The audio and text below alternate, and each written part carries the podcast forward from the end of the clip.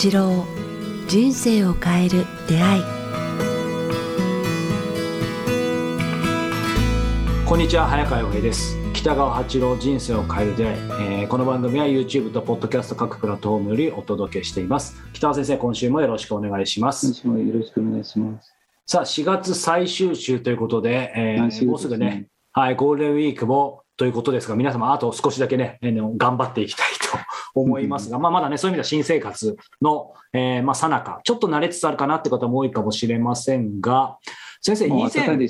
ん、はい。ね、もう今、あったかいと思うんですけど、以前、あの、うん。こういうね、収録の合間に、僕ら結構こう、何か、また次の回で何話そうかみたいなことをたまにこう、だべりながらいろいろ話してるんですけど、先生が、あの、以前ですね、公平感、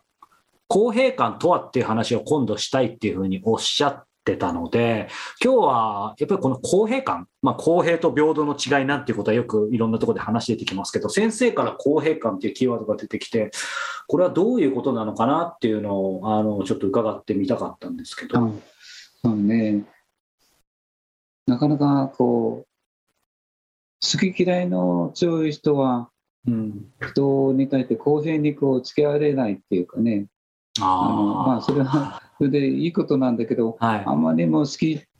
好きな人と嫌いな人の方がはっきりしてると、うん。特にあの人の上に立つっていうか、年齢を経てくると、あの不公平感が生じてしまう、ね、自分の身,、あの身内とか、なんかの、うん。みあのなんか、都合いい人たちだけをこう、あの大事にしてしまうっていう、はい。だから公平という言葉が生まれたのが僕、すごいことだなと思うんです。ね、その思想が生まれたこと。は。はい。多分その公平という思想を持った人たちは、おそらくリーダーだったと思うんですけども、すごく苦労したんじゃないかなと思うんですね。でコーヒーキーという言葉と同じと思うんですけども、うん。それがあると人がついてこないっていうかね、うん。で、えー感情にこう凸凹ができてしまうし、争いにつながるっていうかね、まあ、なかなか難しいんですけども、うん。だから、あーまあ、ちょっと話は飛びますけれども、はい。あのまあ、今の人たちはそういう経験少ないか分かりませんけれども、あの自分の子供たちに対してはこうみんな同じようにぴったり同じこうものを与えないとこうちょっとでもあのなんか三男だけだったりとか 長男我慢しなさいとかやってしまうとうん。すごい不公平感がこうずーっと残ってしまってその人の人生を変えてしまうくらいこうあのなんかあの不思議なこう憎しみやはい。エコひいきの感情が残ってしまうというかね、うん。あのと同じようにはい。男性のリーダーが女性をいっぱい扱う時も、うんもう平等公平というのをん。鉄則って言いますかね、うん。あのずーっと前の鬼の夏松平っていうこうあのバレエのあの監督が言ってましたけれども、まあ、10人か20人のまあババレあの、ね、あのバレエの扱う時は、もう徹底してこう公平に扱うっていう、はい。でないとすごいあ人心がこうね、うざ渦巻いてチームが乱れると言ってましたけれども、うん。まあ、人間の中にはみんなこう自分だけよく見られたいでもうん。あの仲間と同じ平等でないといけないあのの嫌だっていううん。それが民主主義の根本にあるのではないかなと思うんですね。うん。でまあそういう意味でいろんな公平感があると思うんですけどチャンスはあみんな公平に与えられるべきって言いますかね、うん。うん。そそんなふうにこうなんか公平というのは民主主義の基本の,、うん、のところにあるのではないかなと思いますね。それがないと韓国なんかがよくあの入れてますよね。こうみあのいろんな人をお金のある人や力のある人をこうあのなんか先にこう、ね、優先的にはいはい。入れさせるとかなんとかなってしまって、うん。この公平感があると民衆の反乱にもつながってしまいますよね。そうでうんうんうんだからおそらくこの公平という言葉が生まれた裏には人類の歴史のその反乱とね妬みというものをうん。リーダーが、それから気が付いた人たちがあの味わったんでしょうね。うんうんうん。だからやっぱそういう意味でもなんか公平という考え方は取り入れた方がいいなと思いますね。民主主義の根本にある。確かに。まあそういう意味では、こう、今民主主義の根本って先生おっしゃいましたけど、その、特にね、あの、まあリーダーとか指導するような立場にある人は先生おっしゃるように、まさに公平感っていうのを、まあ今まで以上にね、まあ多様性の時代とも言われてますし、きちんとその辺の指標を持っていないとって思うんですけど、なんかその一方で、なんかちょっと思ったのはですね、今、あの、あの先生、もうご存知かもしれないですけど、いわゆるあの仮想空間、メタバースとかバーチャルリアリティとか結構そういう今後 AI とかのあのついてゴーグルをつけてれば一日中ある意味そのゲームの中で今後はある意味そこの中で仕事したりとかもうそこの中で暮らしていける。まあもちろん食事はリアルで取る必要ありますけど今そういうことで世界中があの Facebook とかもそういう会社立ち上げたりして何十兆というお金が動いてってると思うんですね。でちょっと今思ったのがそうするとまああくまでまだ言われてるだけですけど極端な話、その中だけでほとんどもう生きていける、うん、となると、つまり自分が傷つかなくてもとか、自分が付き合いたくない人と今まで以上に付き合わなくても、こう結構生きていけるっていうのが、あのそういう未来が来るかもと言われてて、まあ、どこまで本当に来るか分かんないんですけど、でもそうなると、確かに楽しいかもしれないんですけど、つまり、いわゆる、なんて言うんでしょう。いろんな人と付き合うことでしか、逆に言うとそういう感覚って、なんて言うんでしょう、あの養っていけないと思うので、ね、世間がそのあの狭くなるから、本当はたくさんある才能を使えなくなるんじゃないかね、ごく一部だけしか使わないと。そうなんですよ。あの、まあ、才能っていうのは、たくさんの人からこういろいろ言われてこう芽生えるものがあるから、特定の人とだけやったら、小さな才能の一部しか使えなくなるような感じがしますね。うん、うん。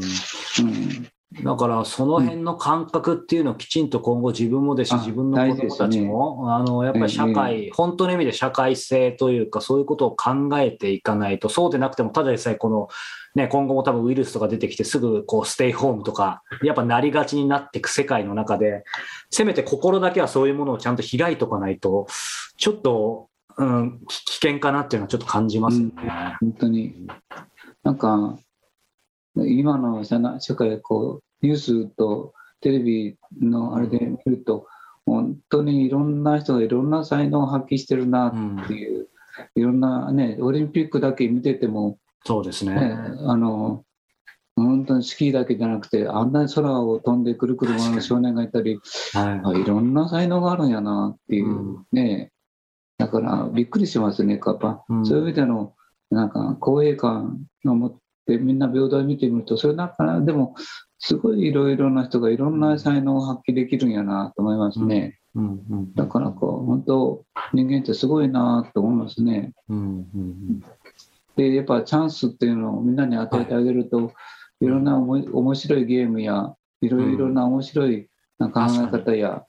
いろんな面白い芸術が生まれてくるんやなと思いますね。で僕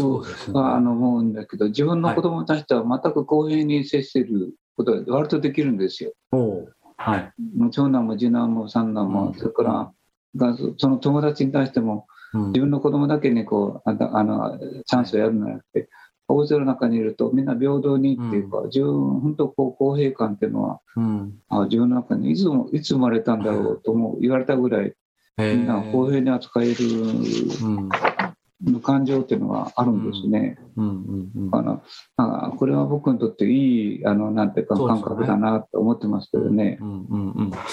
なんか今の話で、あすみません、行くと、そのなんて言うんでしょう、まあ、誰しもがね、自分の例え子供とか、あのすごく近しい部下とかであっても、やっぱ公平感持てない人もいると思うんですけど、その中でまあ今日のお話伺って、当然その公平感必要だなと思った方たくさんいると思うんですけど、なんだろう、最初はそこをまあ変えるにあたっては、やっぱりとはいえ完全に公平にってやっぱ見れないと思うんですけど、そうですね。はい、ただその見れないこともまあ自分の中で認めつつでも、やっぱりちょっとずつ意識していくことで変わっていけるんですかね、どうなんでしょうね？まああのまあ、男と女の性というのがあって、女の人は、うん、まあ、個人的な自分の子供たち、身内だけ、はい、大好きな人だけでこう内側にこう抱きしめる感覚ありますよね。うんでまあ、男というのはそういう意味でちょっと両手を広げて多くの人を受け入れるってキリストがやってるようにこうあの多くの人を救えるでそっちの方向に目を向けるためには全ての人を救うためにはこう公平公平感を持たないといけないという感覚をこう築くっていうかね。うんだからそういう意味ではあの、まあ、男と女の感覚両方必要ですよね。あとってすごくあの愛情を持って個人的に育てていくことと、うん。多くの人々にチャンスを与える公共の考え方っていうのは、まあ、男の方が得意なんですけども。うんだからそういう意味ではこうリーダーとか上に立てば立つほど年を減れば減るほど特定の子どもではなくて多くの人々にチャンスを与えるという社会性を身につけるためには公平感うん。っていうのはこうなあの必要な大事なものでしょうね。養っといた方がいいと思いますね。ね。まあ、あの今日は公平感について言ってるんですけども、はい。公平に。うん。うん。はい、ありがとうございます。さあ、えーこの番組では、えー皆様からのご質問、ご感想を募集しております。えー詳しくは北川先生のホームページ、もしくはメールアドレス、北川アットマーク KIQ、アルファベットの Q、tas.jp までお寄せください。さあ、そして、えー5月末から6月、えーの予定なんですが、えー東京で断食会が、えー開催されます。えー日程等、詳しくは、えー北川先生のホームページ、えーチェックしてみてください。こちら非常に東京でもう本当にね、やるのは貴重な機会ですので、ぜひ、